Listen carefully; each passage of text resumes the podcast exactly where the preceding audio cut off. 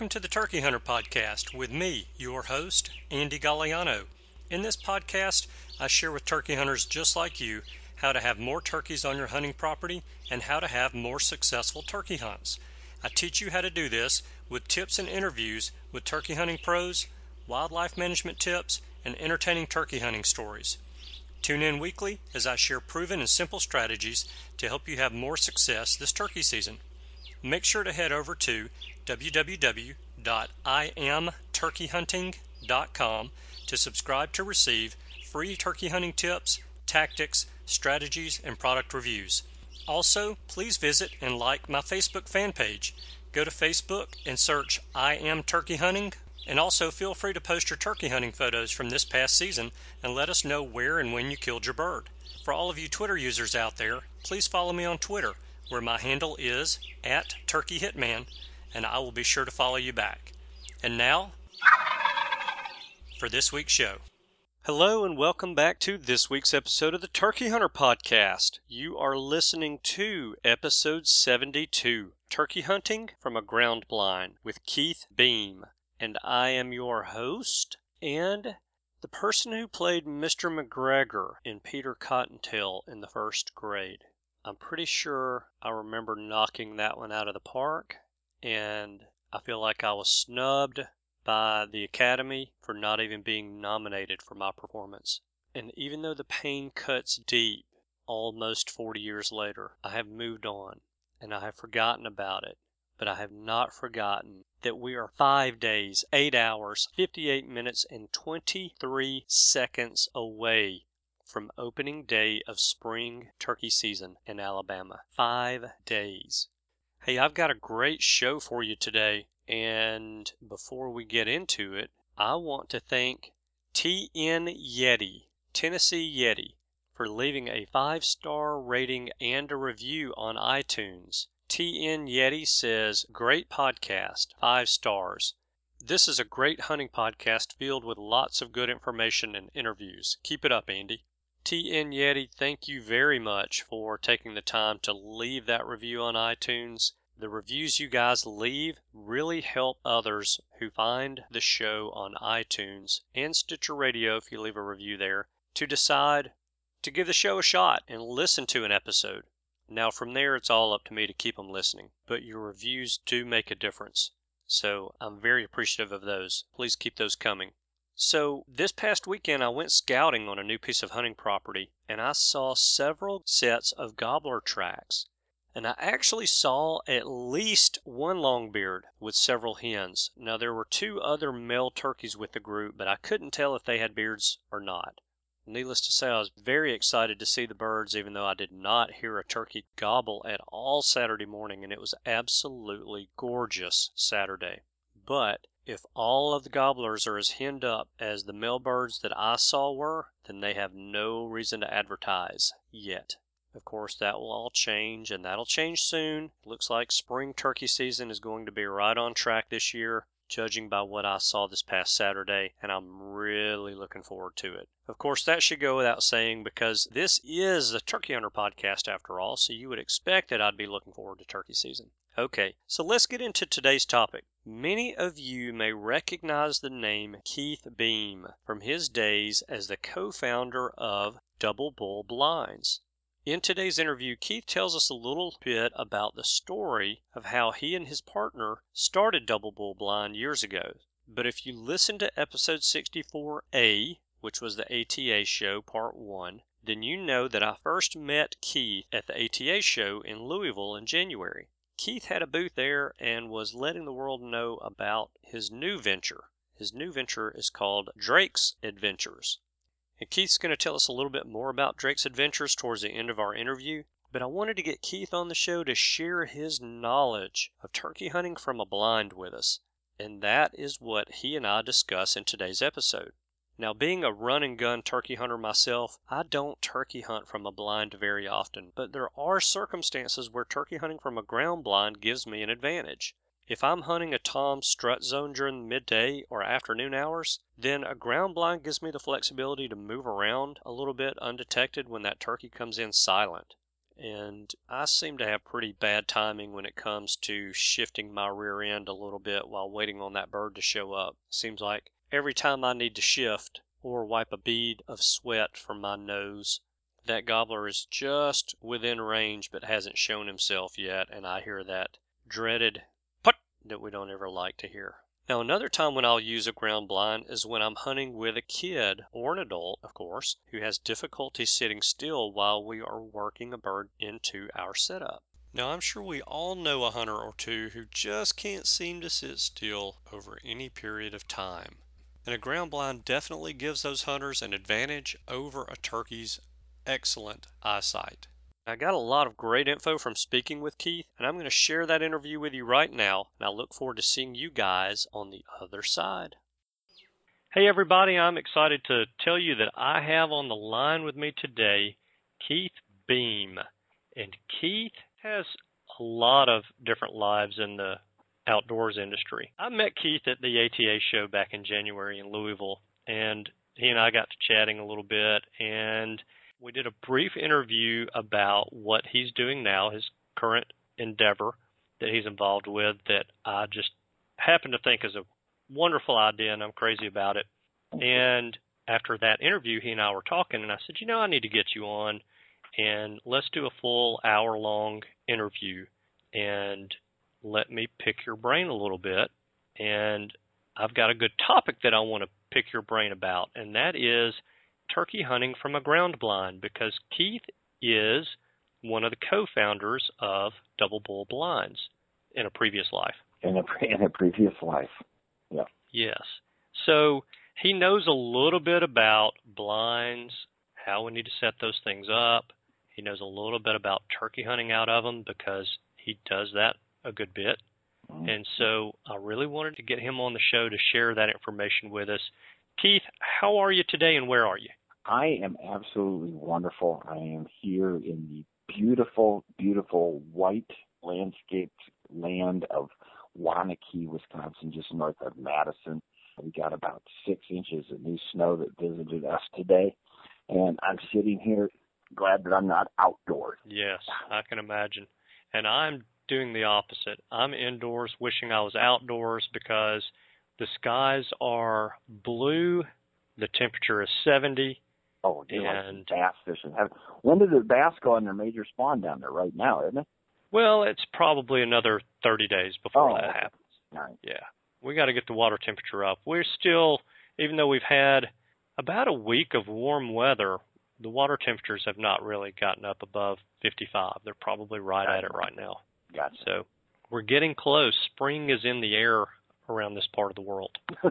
Spring. At least was in my thinking mind. about coming around here, but then it left. Yeah. We went back down yeah. to see you. Well, it can stay here. Okay. You want to keep Perfectly it? happy with that. Right. Yes. Right. Absolutely. So one of the things that comes with spring are those goblin turkeys, and oh. I can't wait for that. We're 14 days away from that right now. That's awesome. You guys get an early jump on it down there. You know, we have to wait. The last year they opened it up April 12th. So we've got a we've got a month and a half, not bad.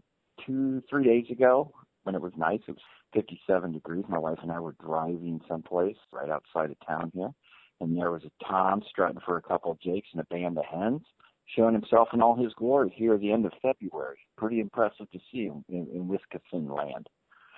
Yeah, and that's exciting right there. I I don't know that I'd been able to keep the car on the road. I didn't say I was driving down the right side lane. I just said I saw him. yeah, so you probably do a good bit of what I do, and that is rubberneck uh-huh.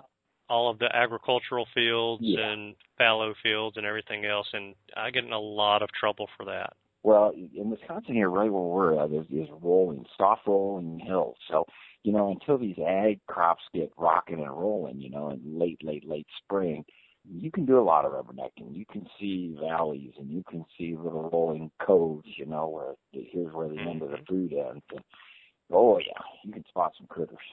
Yeah. With me, I'm not a danger to text and drive or mm. email and drive. I'm a danger to rubberneck and look at the ag fields. Yeah.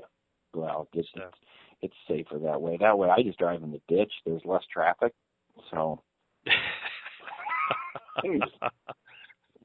I agree. Yeah, I agree. It's a good spot to be. It is. Well, tell us a little bit about yourself and how you first got into turkey hunting. Well, I went to college down in southern Arkansas, in Magnolia, Arkansas, right on the border of Louisiana.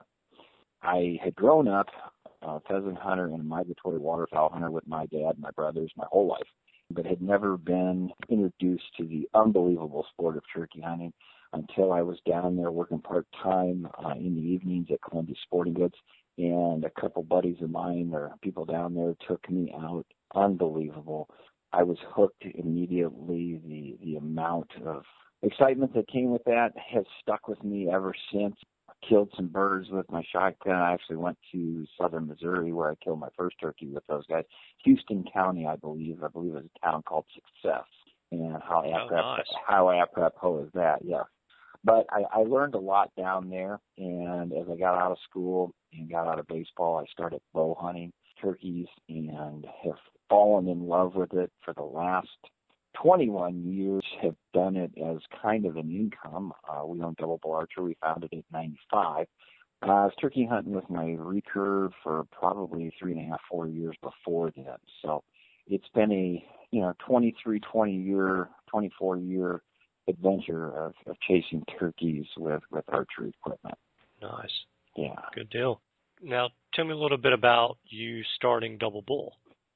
When I was a branch manager at W.W. Grainger in Lincoln, Nebraska, I had been invited to go out to Culbertson, Nebraska along the Republican River bottom, southwest panhandle part of Nebraska, and to come out and chase some of their turkeys out there. And I wanted to do it in my recurve. So the first couple of trips I tried hiding behind cottonwoods and you know, flung arrows and got busted drawing and, and you know, I could never get one solo bird ever to come in, you know, where I could move at the right time. So I was digging through one of the turkey hunting magazines I had at that time and I came upon the black hole blind, which is a hoop and fabric blind. You throw a barge rope up over a limb, you pull this thing up. It took you about 40 minutes to set it up. But what I did do was I killed nine birds in like a three or four year period between Nebraska and Missouri using that blind with my recurve. And I talked so much turkey hunting with, with my former business partner, Double Bull. I wanted to develop a ground blind that you could set up fast. Because the problem that I was ran into was I could get a bird worked up, but he may walk off with hens and there's no way to cut around and get in front of it. You know, I couldn't, you know, get outside, tear the blind down, you know, discombobulate the whole thing, run 200 yards in front of them and hope to have it set up by the time you passed me. So uh, it was always my goal to build a blind because I knew turkey hunting with archery, it just, it, it was going to catch on. It was so much fun and I had such a blast with it. Well, I ran into this older gentleman in Fort Collins, Colorado. His name was Steve Stumbo and he had the hub carved out of wood with wooden dowels. He had the workings of what I needed for the blind. So Brooks and I decided to give up the corporate world and attack the bow hunting, ground blind, instant containment equipment type world and bought the bought the royalties, bought the patents off of him and ran with it. 1995 was our first release of the blinds and we didn't really look back. Yeah, it's a pretty neat story and a product that really revolutionized bow hunting, especially bow hunting turkeys. Yeah, it was. What was really weird about the whole thing was, is I actually thought that it would just be a turkey hunting apparatus. I had experienced stuff out there in Nebraska. I knew the blinds worked. As soon as we made the few first few prototypes, we were killing birds in, in some public land hunts down in Missouri. You know, some of the tougher places. You know, we even went back down to Arkansas, down in Magnolia, and shot a bird down there on one of the big timber plantations on public land. And, you know, it was one of those things I knew it would work. I never knew that it would be anything more than a hobby because I didn't think you would ever be able to beat whitetails out of it. And the history of Double Bull was written in place when, when Jay Gregory and, and Andy and people like that got together and figured out how to kill big deer out of the blind. All of a sudden, you know, we had a tool that could be used across all seasons. Right and, and that's where it really took off. Yeah, that's pretty neat, and it's crazy to me how a turkey really kind of could care less about the blind. Mm-hmm. which is completely opposite of what you would think would happen. Right. And a deer will just completely Yep. flip out and leave the world. Oh yeah, yeah, yeah. They'll, they'll leave Overblown. the farm. Yeah. I mean, you could Yeah. park your truck out there, get out and walk into the shelter belt and, and watch deer walk up by your truck. But you throw a ground blind out there at the wrong place at the wrong time, and lo and behold, you you have all of a sudden made them a migratory animal. They're over there on Bob's farm and may not return. hmm You're right. But we figured out some pretty neat ways of beating them as well as knocking the daylights out of turkeys. Yeah. So you got a lot of trial and error and experience with it. So Yeah. definitely. Hey, before we get into the meat of our interview, Okay. I've got a little something that I've been doing. It's called the Rapid Fire Q and A. I have a list of 30 questions that are about turkeys and turkey hunting. I'll ask you questions. You answer those as quickly as you can. Okay. I'm going to put a stopwatch to you and see if you can beat Rob Keck, who has the fastest time so far of 2 minutes and 33.58 seconds. Now, do I have to talk like this, Andy, or can I go ahead and answer things as I normally would?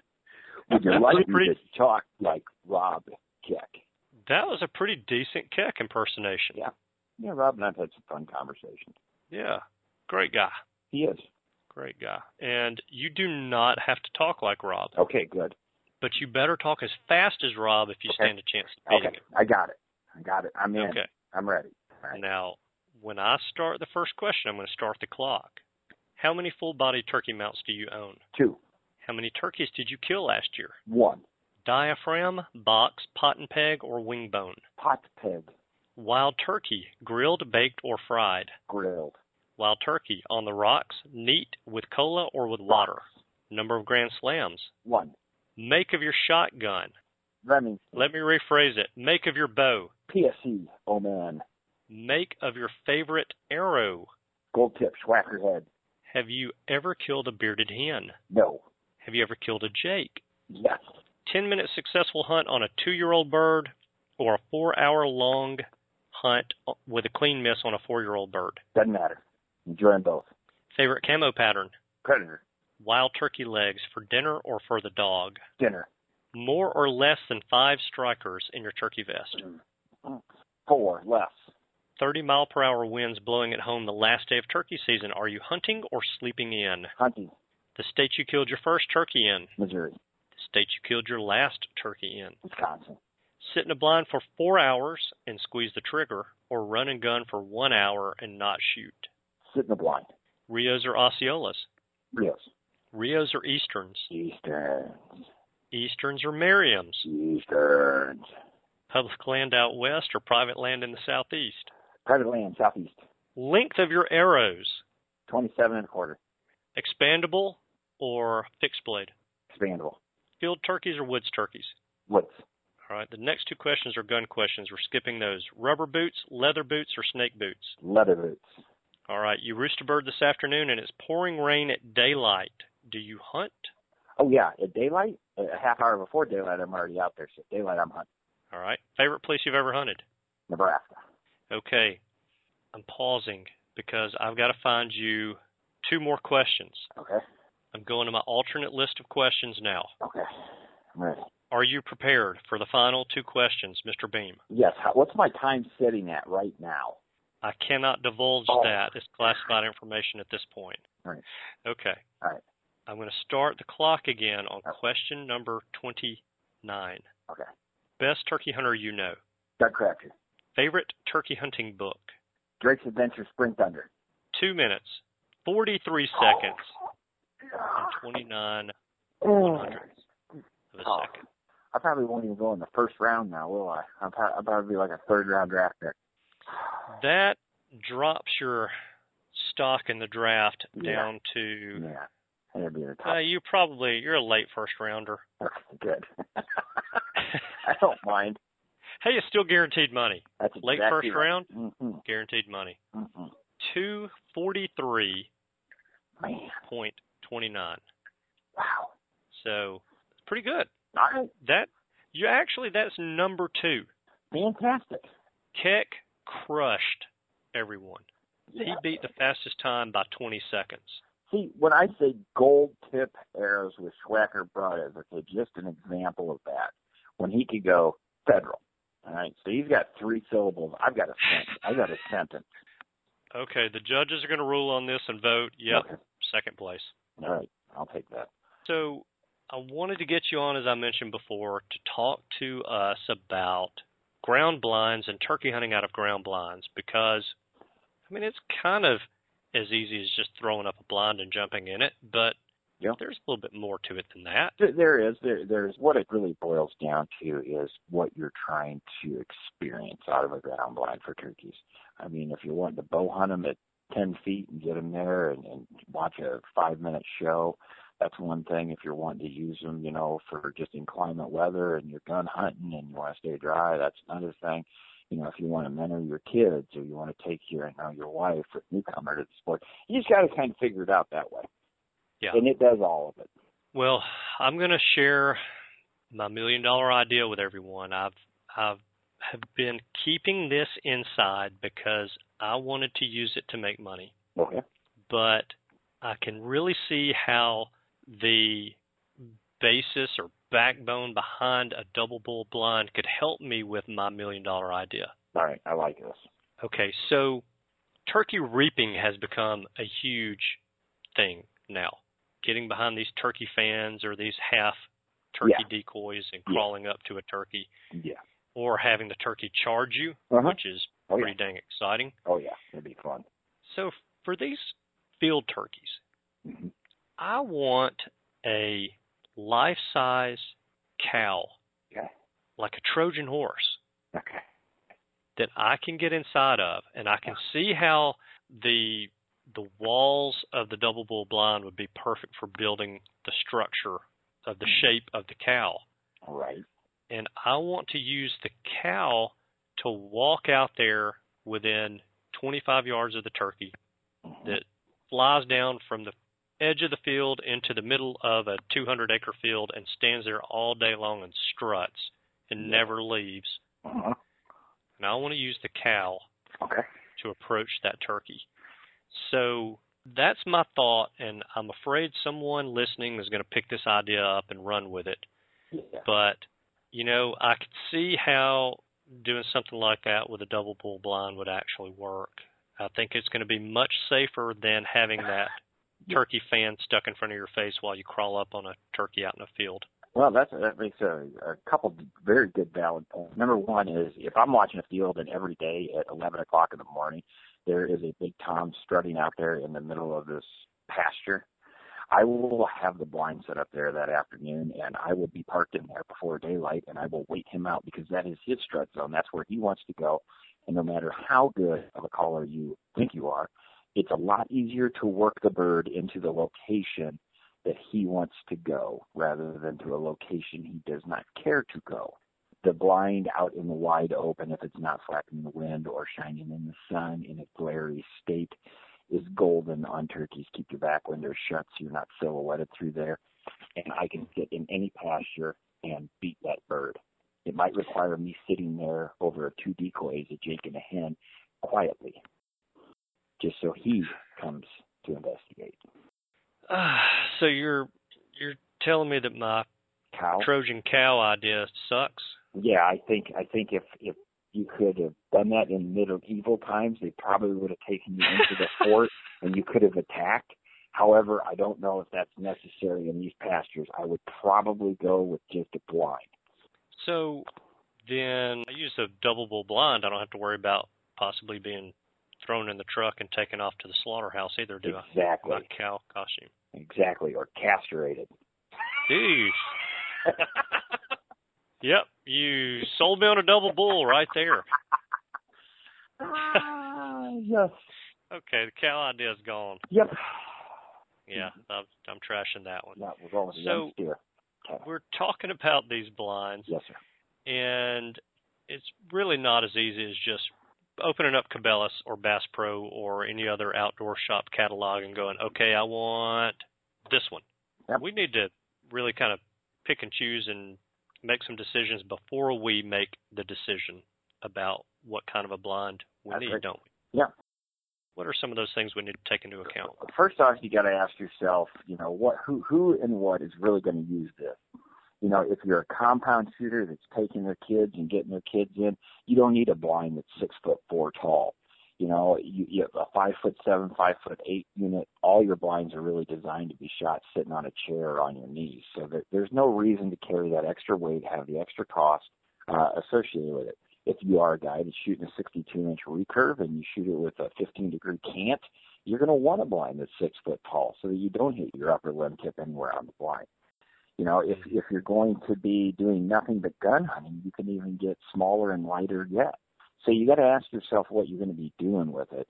Then you really have to go, okay, am I going to be shooting mechanical broadheads out of my, you know, my compound, or am I going to be shooting a shotgun? Because I'm shooting shotgun, maybe I want to shoot through this net, you know, where fixed blades fly great through the net, and some mechanicals do, but let's not hinder ourselves by going, boy, I hope this flies through the net, and you, know, you just get that uncomfortable feeling. So you just want to riddle yourself all those things. Then the next thing you want to do is actually consider the ingredients in a blind. What I mean by that is your fabric. You know, the days when Brooks and I did all the double bulls, they were done out of a cotton canvas duck or a 55, 45 polycotton. And it gave you a really tough fabric, a dull fabric, and a quiet fabric. Now stuff has changed a lot to polys, and there's a lot of more inexpensive blinds out there that are building stuff out of nylon.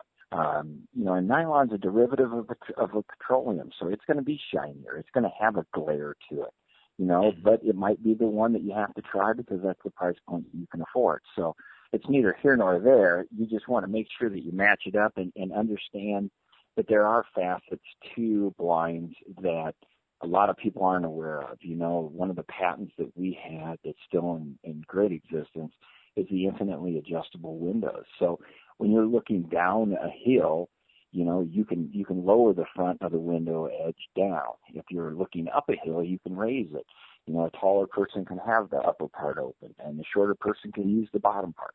You know, and, and that gives you that flexibility for, you know, when you've got a gun up to your shoulder, you're looking down the barrel you know, when you got a bow, you you've got upper limb tip and lower limb tip and all kinds of different things that you got to take into consideration. And that's where knowing what you want the blind to do will answer predominantly what one you get. All right. So after we've picked the right blind, mm-hmm. we've got to find a place to go put this thing up. Mm-hmm. So how are we going to determine the best place to put the blind up for a turkey hunt? Turkey hunt, I don't ever put it out in in advance unless I have found the ultimate roost spot.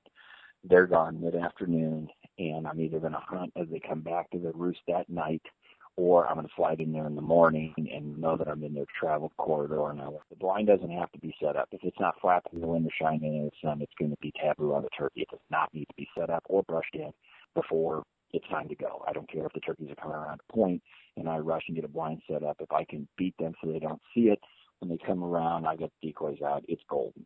What you want to do though is scout. You know, a blind is is something you're carrying. It's cumbersome. It's not a pad that you snap up on your vest and you you run around and, and you're going to keep moving and moving and moving until you kill that turkey. A lot of times in a blind, you're going to have to be patient you're going to have to go, I want to be over there. I've seen this bird strutting at 10 a.m. down around this point. You know, every morning he's strutting for a different bunch of hens. I'm going to be down there and I'm going to wait it out all and all day and, and trying to get it. But I know that when it approaches that golden time, which I think the best time in the world to ever kill turkeys out of a blind is nine till two, I would like to put a average or a mean to all the turkeys shot in the world and see how many of them fall in that that price range right there, that nine till two. And yeah. I, I'm a firm believer hunting that 80 to 90 percent of them are falling in there, and, and the reason being is is we don't get up and move. You know, if you are a gun hunter, and you know, I did this down in Arkansas. If if I'm sitting up against a tree and bird pitches down, he's going the other way. I can just quick grab my thing and go, and I'm back around in front of him. So you may kill that bird 20 minutes after daylight but set the blind up, set his chair up, got a tripod, got the camera, got all his calls out, you know, his coffee sitting on the ground. He doesn't really want to pack all that stuff up. And we all, we know, you know, what I have learned is, is a bird will lose interest in his hens or breed them off And about that 8:30, 9 o'clock, he's going to start firing off again, and that is the bird that will make me smile from ear to ear. And that's the bird that I truly believe, if I get him gobbling in that time frame, I can kill him. Yeah, you're right. That's the magic time. All right. So we've done some scouting.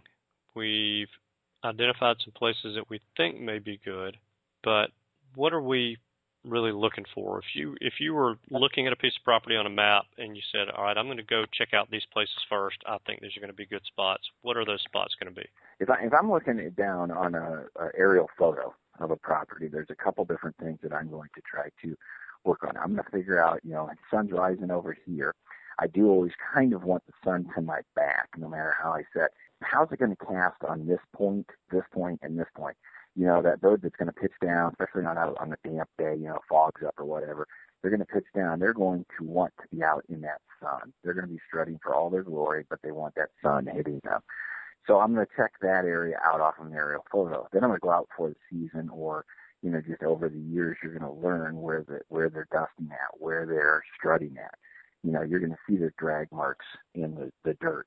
You know, you're going to spot them here two or three times, and, and that's where scouting and just kind of being knowledgeable about what to look for can be very advantageous because these little point outcroppings, you know, off the timber edges and stuff like that, where you can set a blind where you can see for a good distance, catch the sun to your back as it's rising, and birds are going to come out and they're they're going to want to be showing themselves, you know, you know, in that sun, and that's where you're going to be setting, and it's going to be gold.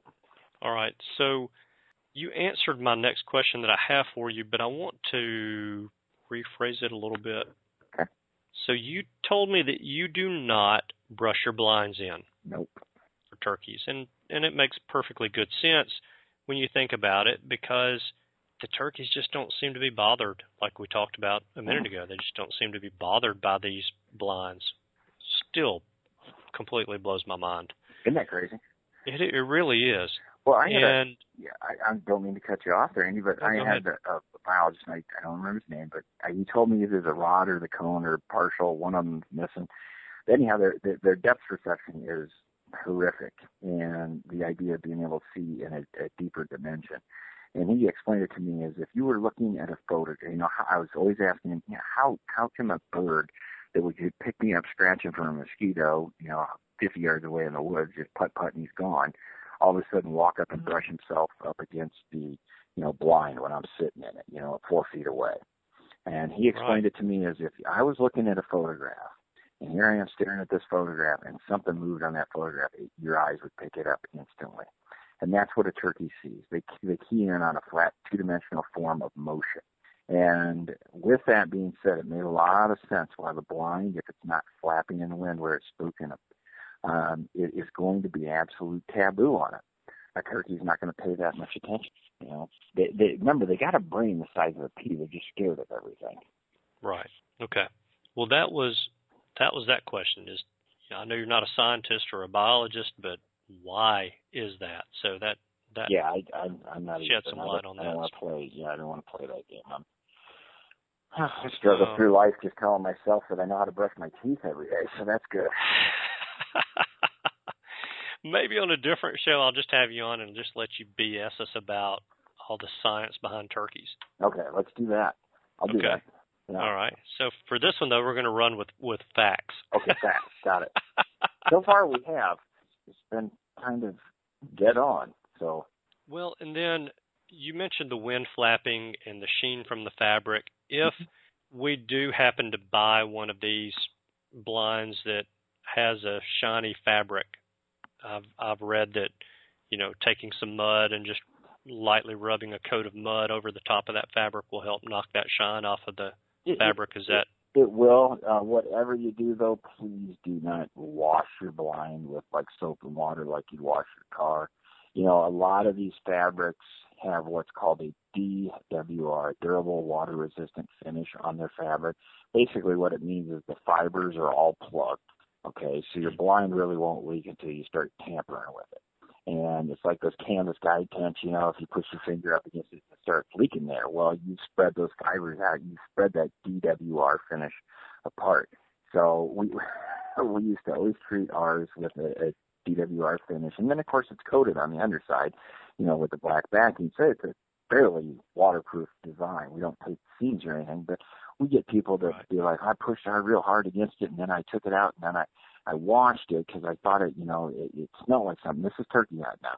You know, they, they wash their blind with their scent-free soap, scrub it down really good. Now it looks like a sieve. Well, you've Yeah. cleaned out everything that's in that fabric. You know, it, it's not necessary. Over the course of time, that blind will air itself out. You know, granted, it's got new printing and you know they've they've got these dye treatments and whatever that they put on so the fabric print doesn't smear. So, you know, there, there are treatments, but don't get crazy about it for turkey hunting. Knock the sheen down if you want to, but don't wash it off. Mother Nature will rain on it. You know, you'll get enough use out of it. You know, it'll get a chance to to dull down or whatever. But you know, that's right back to that statement of uh, pay attention to the ingredients. Is what I'm telling you is the nylons. Polys have a little sheen to them, but they are a lot of brush polys, and, and there are some brush nylons where they sand the finish on it, where it makes it duller looking. But uh, those nylons are a pure derivative of, of a petroleum product, and they are going to be shinier. Okay. And then you talked a little bit about setting that blind up and having the sun at your back. How important is that? How important is it for us to avoid as much wind as we can? And I know if we're putting a blind up in the middle of a field, we're not avoiding any wind. Yeah, I don't worry about the wind that much. You know, the the neat thing is, is that bird, if, if he's strutted out in the middle of the field, he's experienced that wind. You've seen his fan blow around. You know, his feathers got screwed up. He's used to it. You know, the grass is blowing around. There'd be stuff blowing around. You know, the the key to really a black back blind, a blind that has a black coating on the inside of it, is wear black or wear a Mhm. solid color. You know, you want to mix surroundings just like camouflage matches the surroundings in a woods. You don't want to be in there with light colored camo and a black back blind because every time you move, you're going to get busted. But if you're in there in a black back blind and you're wearing black on your hands or your face or you know your upper body, you're going to be able to get away with murder because it blends in so well. You know, black on black. There's nothing that's showing movement, and then you can start getting away with movement on turkeys that are eight, ten yards away.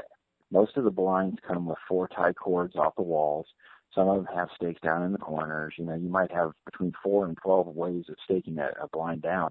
Use as many as you can so it doesn't lift or flop up, you know, at the wrong time, which always seems like Murphy's Law plays a little bit of a factor there. But Okay. So if a blind comes with four stakes, we need to use four stakes. I use four stakes most every time I'm setting up. And and, and the reason being is is Brooks and I were out in South Dakota one time and we were hunting a bird was coming in and a gust of wind came in one of those canyon draws where we didn't think there's any wind and actually lifted the blind about a foot and a half straight up in the air off of us. And that was the end of that hunt for that bird. It was, I don't know, 50, 60 yards coming right to us. And had we just taken the time to push it into the soft ground, four stakes, we'd have been golden. Yeah. So when that happened and the blind got lifted up by the wind, you should have just thrown it off of you and gone. "Rah!" Yeah, I just ran after him with Yeah. the stick in my mouth. Yeah, and dove after him, Uh-huh. tackled him. I tackled enough turkeys. I, I know that they can whoop you even when they are on the fatal side of their last laugh. No They doubt. can they can put they can put the beating on you. No doubt. A 20 or 24 pound hmm animal can just beat the living stew out of a hmm 200 pound, 200 plus pound man. Yeah, yeah. Especially when you start with jagged, pointed things in your feet that they like to throw around at you. Yeah. Yeah. I've Yeah. taken one or two of those through the palm of my hand. I know that they win. Yeah. I've got ditches from a Osceola turkey that Oh yeah, they got some daggers on them. that made me have a lot more respect for them hmm when it comes Just to just that. remember, is if you can get one hand around their neck, I really don't care how many times they hit me. I'm not giving in. I will eventually win. Yes, I'm not. I'm, I'm, I'm gonna I'm gonna ride I'm, it out. I'm going to till let them have it. I get that hand around the neck. It's a good feeling. I don't care how expensive the shotgun shells are that I shoot, or how expensive the arrows that you shoot may be. It is still cheaper than a hospital Oh yeah, emergency room copay. yes. But yeah, in this day and time, of course it is. Shoot the turkey again. I'm all for it. Yeah, I like I it. love the That's smell what of that's what quivers are for. Magazines are for. Tube extenders, all kinds of things. Yes. That backup thump. Hey, since we're talking about killing right now, one of my favorite subjects, right. tell us the story of your most recent successful turkey hunt and one or two of the things that helped to make that hunt a success. Okay, last spring was probably one of the most amazing opening days. The only day I turkey hunt. I, I was launching this kid's book line, and uh, so time was of utmost essence and so hard to find it was frightening. But I did get out the night before opening day, scouted on my farm in southwest Wisconsin, put a bunch of birds together, went out there and set up. Uh, daybreak came along, bird came in, and the, the neatest thing about this was is Dick Rowley, Jay Gregory, and myself had developed mm. the the kill switch broadhead, and it was a broadhead for dead ringer that was designed to shoot turkeys' heads off, and I was known for that for shooting the guillotine, and Brooks and I actually designed the bullhead for Magnus, mm. and so that was my forte was shooting turkeys in the head. Well, we designed this kill switch which would be a mechanical broadhead that's designed to wall up their head. The neat thing was you could shoot it at 40 or 50 yards, where your bullhead and your guillotine are going to run out of juice. They they got so much air resistance they're going to slow down.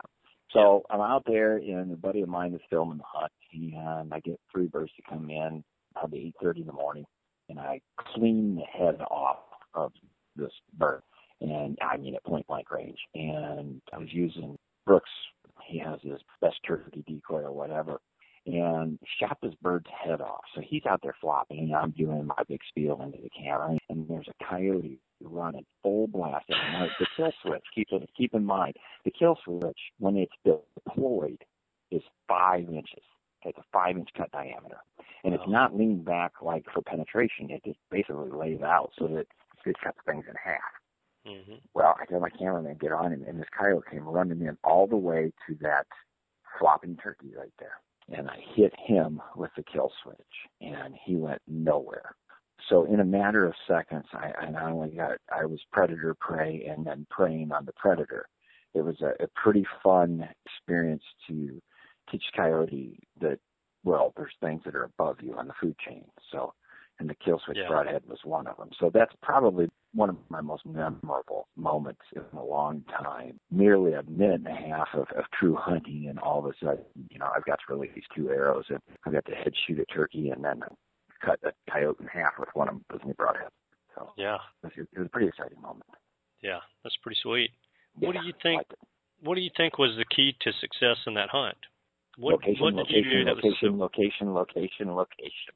Okay. okay yeah, I've always been able to study it from a distance. It's rolling hills, you know, it's bluffs and stuff like that. And our mm-hmm. foliage doesn't come up until later in the spring. So even if you didn't draw, we have to draw seasons, you know, five day seasons, even if you didn't draw it for a season. If you go out and you pay attention and you scout and you sit there, you know, in your truck or whatever on top of one of the bluffs, you can see a lot of different rolling coulees and so on and so forth that really can tell you a lot of things. And I had seen numbers of turkeys on my farm that would come out later in the morning, not right off the trees or anything like that. You know, at 8:30 at night, that's where they'd be, and they'd sit on this hillside. So it was just a matter of, you know, you get to talk to them all morning, and you get to hear them. You know, it's, it's unbelievable. It's it's God singing its greatest praise, in my opinion. Yeah, uh, is a turkey gobbling. Yeah, it was just it was really cool. I knew I was in the right spot. I didn't know that you know the coyote was going to follow up. That was like the best bonus ever. But uh, yeah, yeah, yeah, it was just a good time. So you got to take a turkey and you got to save some baby turkeys along the I way did. too. So that's pretty. I, I, I yes, I saved more wildlife by releasing that arrow. It's always a neat feeling. All right, so we talked a lot on this interview about blinds and hunting blinds for you is well kind of a past mm-hmm. life. It's still part of your current life, but it's was a huge part of your past life. So you've got something that is a bigger part of your current life now that I want you to tell us a little bit about, and then tell us how we can yeah. find it. Okay. Well, we we did the Double Bull, which was the Hostel Blind Company from '95 to 2007. Primos acquired us then. I went to work for Will and Jimmy. Loved working with those guys for seven more years. Last December, I resigned because Steve Harris and I have launched Drake's Adventures.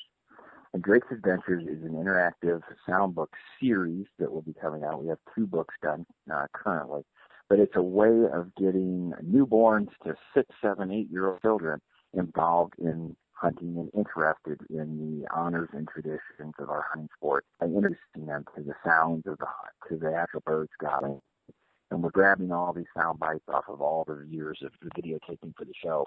And it's one of those things that we take Drake, and the first book he goes spring turkey hunting. It's called Spring Thunder. He goes out for his first hunt ever with his dad, and they have a successful bow hunt on a turkey. And basically, it's my four-year-old boy that time hunting with dad. Then in the next one, it's called Trick or Treat, which is the story of the largest, one of the largest whitetail I've ever killed in my life. My boy, he was four still in October, standing right there in my ear in the blind with me when this largest deer that we had pictures of on the farm showed up and I was able to, to harvest that with my son. So that was the inspiration for it. You know, what we want Drake to do is to spark kids' interest for them not only to be read to, which I think every child needs to be, but to get the kid to say, mom or dad or uncle or grandpa, take me hunting and fishing. Because right now, I'm, I'm privy to a lot of numbers in this industry and I know our numbers are falling, and I hate to hear that. We're not getting enough of the new kids involved. You know, the programs that are out there, the Jakes, the Green Wings, you know, the different ones that the NASP, they are all fantastic programs, but they all don't start until the kids are old enough to participate in them. And I think what's happening is we're losing interest. We're losing to the Minecraft. We're losing to different video games and different apparatuses that keep kids a away from learning what a page turn feels like. You know, hearing that story continue to actually hearing the sounds in the sight. And Steve Karras is the best illustrator I've ever seen. It, it's it's one of those things that I want to grow the sport, and and we've run into a lot of struggles. It's been a tough road. You know, I assumed that it would be much easier, but we're trying to get the message out there that Drake's Adventures, if you have children or grandchildren or nieces or nephews that, you know, you want to share with them the honors and traditions, some of the sights and sounds that are out there, you need to read them, you know, these books. We got to get the kids interested. And that's that's why I resigned. I gave up a really good position, a position I loved working for the guys at Primo. I gave it up and all my editing and everything to to do this full time. And I will try my absolute hardest to make it succeed. I want our hunting and fishing sports to continue. I don't want to be France. I don't want to be, you know, the fox hunters. I don't want something to go away because we didn't pay attention to it. So it, right. it's my mission and Steve's mission to make certain that there's an avenue out there for a one-year-old or a two-year-old. If he's going to push a push-button book, you want to push him one at Disney you know, an anti-hunting group, or do you want to push him one that, that he gets the sights and sounds of what mom and dad like? You know, if we got to choose, let's choose wisely. So Drake's Adventures is at drakesadventures.com, www.drakesadventures.com. We're also on Facebook. But we have the two books done. His little sister will be getting involved in the third one that's due to release this summer. Uh, it'll be a waterfowl hunt, and her name is Cricket and she'll start going on all the adventures with Drake. You know, we opened with the two bow hunting, bow hunting turkey and bow hunting whitetail, but he is going to get into the gunpowder mixes and we're going to chase elk and we're going to chase geese and we're going to chase ducks and turkeys and whatever. So I play no prejudice to it. It's just a matter of two guys trying to get it released and get it going, and I had to pick someplace. So yeah, you know, but it, it means a lot. It, it means the industry to me, yeah. and the industry has been very good to me. Like I said, this is my 21st year of actually being in the industry and doing outdoor work full time. It's what I want to give back. Yeah. And to the community. Well, I will tell you guys who have not seen this book that it is very well written. It is extremely well put together. I bet you that Keith has one close by so you can hear oh. the quality of the sounds of these recordings in the book. And can you hear that? I can hear it. uh, in fact, I'm I'm fired up. I've got my shotgun close by, and I'm waiting. Yeah. When that turkey gets a little closer, we're going to have some some good video footage of me shooting him at about 70 yards. Fantastic. That's that's putting him right there in your pocket. That's right. 70. Yeah, I'm all for it. I'm all for it. I'm not opposed uh, to it. I, I shoot my bow religiously at 92 yards. Don't think for a second the right starting bird standing dead still on the right episode won't wear it at 70. Well, you know. okay. So everybody listening to the show, I'm going to let him get a little closer than 70. Okay, me too. But not much. I I can't. It's that itchy trigger finger. I can't wait too long. Well, that But- happens. Hey, getting back to the book though, Yes. tell us a little bit about the illustrations because I met your artist. He did a phenomenal Oh, job. he's so good. These pages of this book are similar to Terry Redlin. I mean, in, fact, the the Michael Sieve and the Terry Redlins of the world probably look at some of his deer illustrations and his turkey illustrations and wonder why you writing kid books? Why doesn't he doing, you know, wildlife art? And, and that was one of the reasons I chose Steve and, and him and I are, are 50 50 partners on this project. Is I didn't want the kid to have an avatar or, not to have an avatar. I wanted Drake to be one of these things as parents read to their kids that the kids actually can see what truly can and, and did transpire. And you know, so that they're lost in this imagination. You know, that that's that's what's going to get kids out in the woods. So it's one of those things that I think if we were to look at it truthfully from an entertaining, educational, and all around great way to explain the honors and traditions of hunting, I think Steve has captured it. Yeah, it it really is a beautiful book, and the artwork is amazing. And I met Steve at the show, and super nice guy, Yes. and just amazing how talented that that guy is. So, I think if you guys go check out the website at drakesadventures.com and you look at what the product is, I think you'll be very impressed, and I don't think you'd be disappointed at all to buy one of those books. No, I appreciate that, So- but I, I think you're right. And I think even even if you don't have a child that fits into that, you know, zero to seven or eight, think about what you do have. Somebody's got an archery club, somebody's got something. We've got to get the kids off their butts reading. Children in general need to be read and read to. They, they need to read. They need to understand that there's more than just swiping the screen to get the next page to come up you know, studies and pediatric studies have shown that reading to a kid with a pulse oximeter on them where they can see their pulse and they can check their blood pressure. A, a two-year-old, when they turn the page, starts getting excited.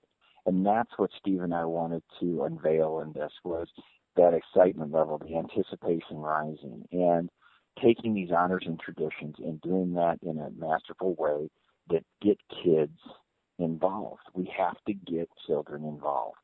So, if we order one of these books today, typically how long does it take to show up in the mailbox? Three days, two days, three days. That's so long. I don't know that I can wait that long. I know, I know. I can push buttons on these if you want me to. You can hear them over the phone.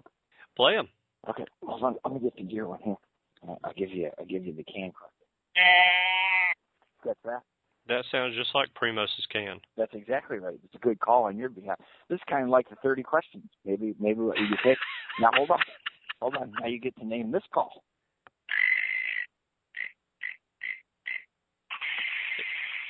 What call from Primos might that be? Uh, that would be the grunt. Oh wait, that's the snort wheeze, isn't Yeah, it? you grunt snort wheeze, you had it. Yeah, you were right yeah. there. You were two for two. Not bad. Not No, bad. that- How'd I do on my time? Oh, you you rocked. You beat Keck. Did I beat Will Primos? That was that's my goal. That's Yeah, my goal. I got to beat Will Uh, you Primos. can take him. My old buddy's getting up there. Uh, we can both take him now. I, I wish. think so? That was one of the reasons I, I truly hated resigning to do this. At the same time, I wanted to do this so that I give it the full effort. And I have, I've been blessed to work with that man for seven years. You know, and his cousin Jimmy. I mean, uh, truly, and the whole group down there, it it has been phenomenal. It Yeah. was, it was a great ride. I, I had tears in my eyes saying goodbye. Know, Yeah. they, they won't take me back to save my life, so I guess the tears can probably dry up. You know, as a, as I struggle as a starving artist now. So, They've seen the light now with you having exited, and I don't think they're turning back. no, I don't think so either. I think they're deadbolting the screen door. Oh, Beamer's finally gone. Yeah, yeah.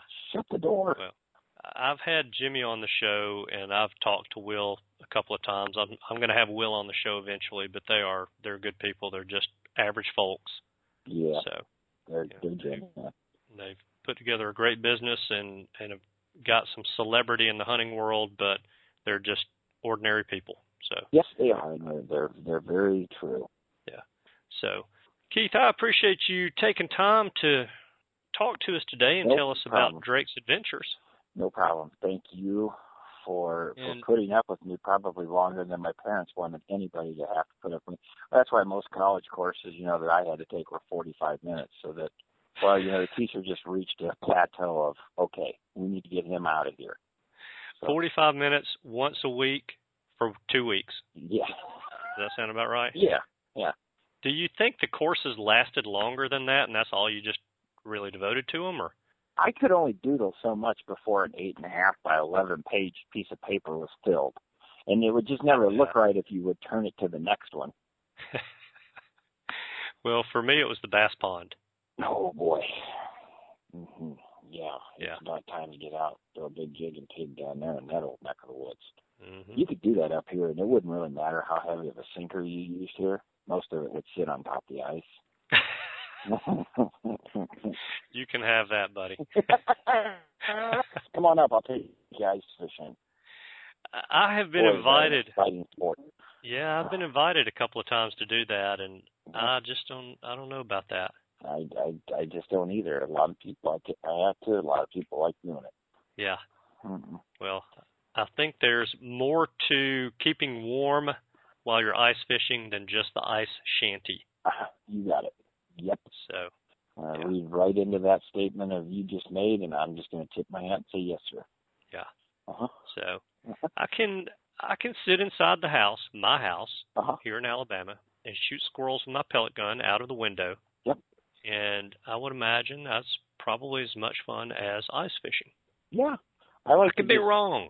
I, I like to just sit here at, at my edit desk and watch the carpet grow. Oh, I mean, that's fast Now. there. Okay. So that's B E A M E R at DrakesAdventures.com. for all of you avid ice fishermen out there who want to send some hate mail to Yep, Keith. yep, yep. You can all come here and and share my shanty, and we can watch the carpet grow. oh goodness. Well, what Yeah. you guys listening to this show don't know is that Keith and I actually ran through about three quarters of this interview, Yeah, and I I realized that that I didn't press the record button. So, step Yeah. two in recording an interview, right after dial phone number, step two got skipped. So we got to start over. So Keith and I have been on the phone now, all total, for almost two hours, and I am sure he is sick of listening to me mumble. I'm ready for a cup of coffee. Go get you some coffee. I'm Get warmed up. I'm going to do that. I'm going to I'm going to thank this. you again. Oh, yeah, I'm going to thank you for having me on. I'm going to sit here and stare at this white landscaped area in front of me. God has blessed us with a bunch of beautiful snow. I cannot wait to go home and shovel. So I like shoveling a lot. You know, that's why I live here, so I can't complain. But Yeah. yeah, it's all good. You got choices. That's exactly right. That's exactly right. Yep. Come on down to Alabama. sure the do. weather's fine. I can't promise you anything about the drinking water. Okay, that's fine. You, we all have choices. You guys have bigger bass than we have. Yeah. We got Yeah, we you got bigger deer. dumber turkeys. We got dumber, Dumber turkeys. turkeys, bigger deer. Hey, have you ever heard anybody seriously?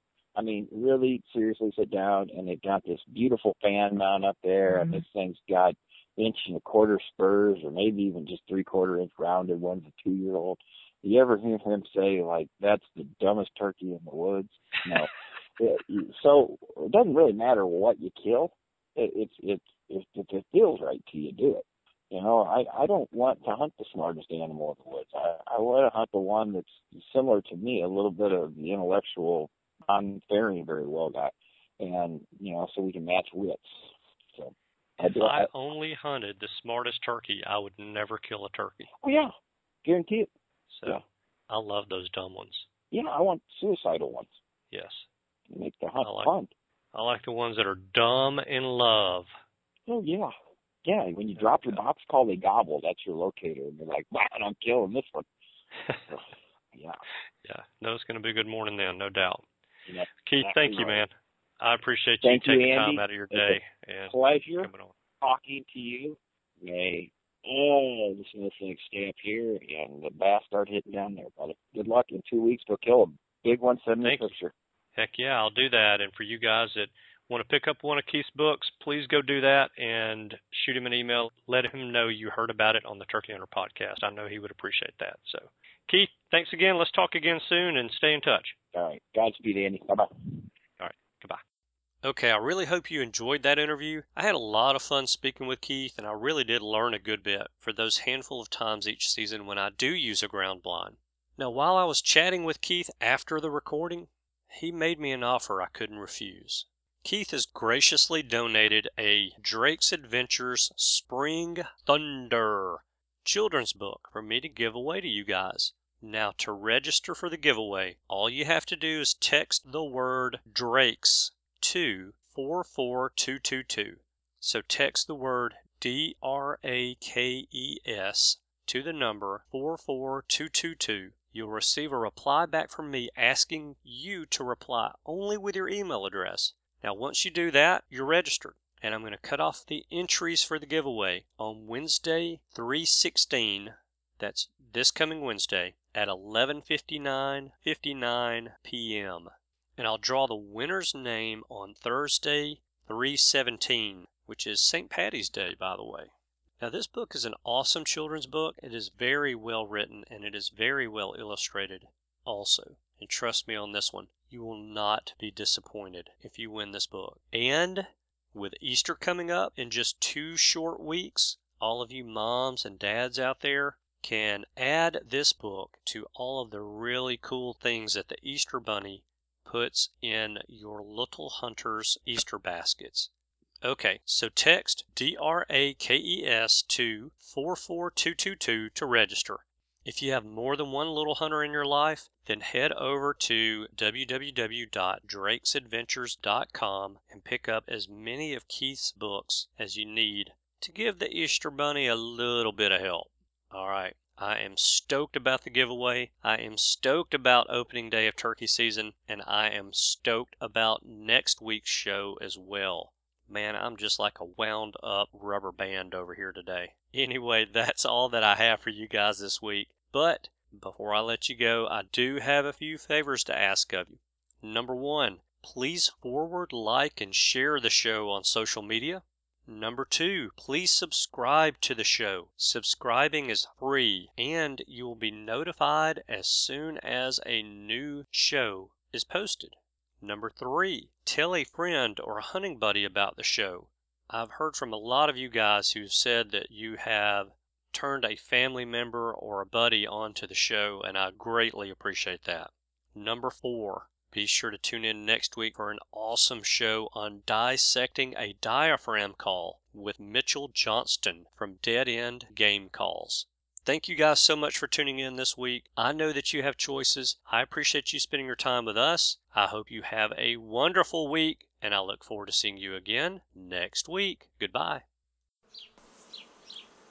Thanks for tuning in. You were just listening to the Turkey Hunter podcast. If you enjoyed the show, please go on over to iTunes and leave a five star review.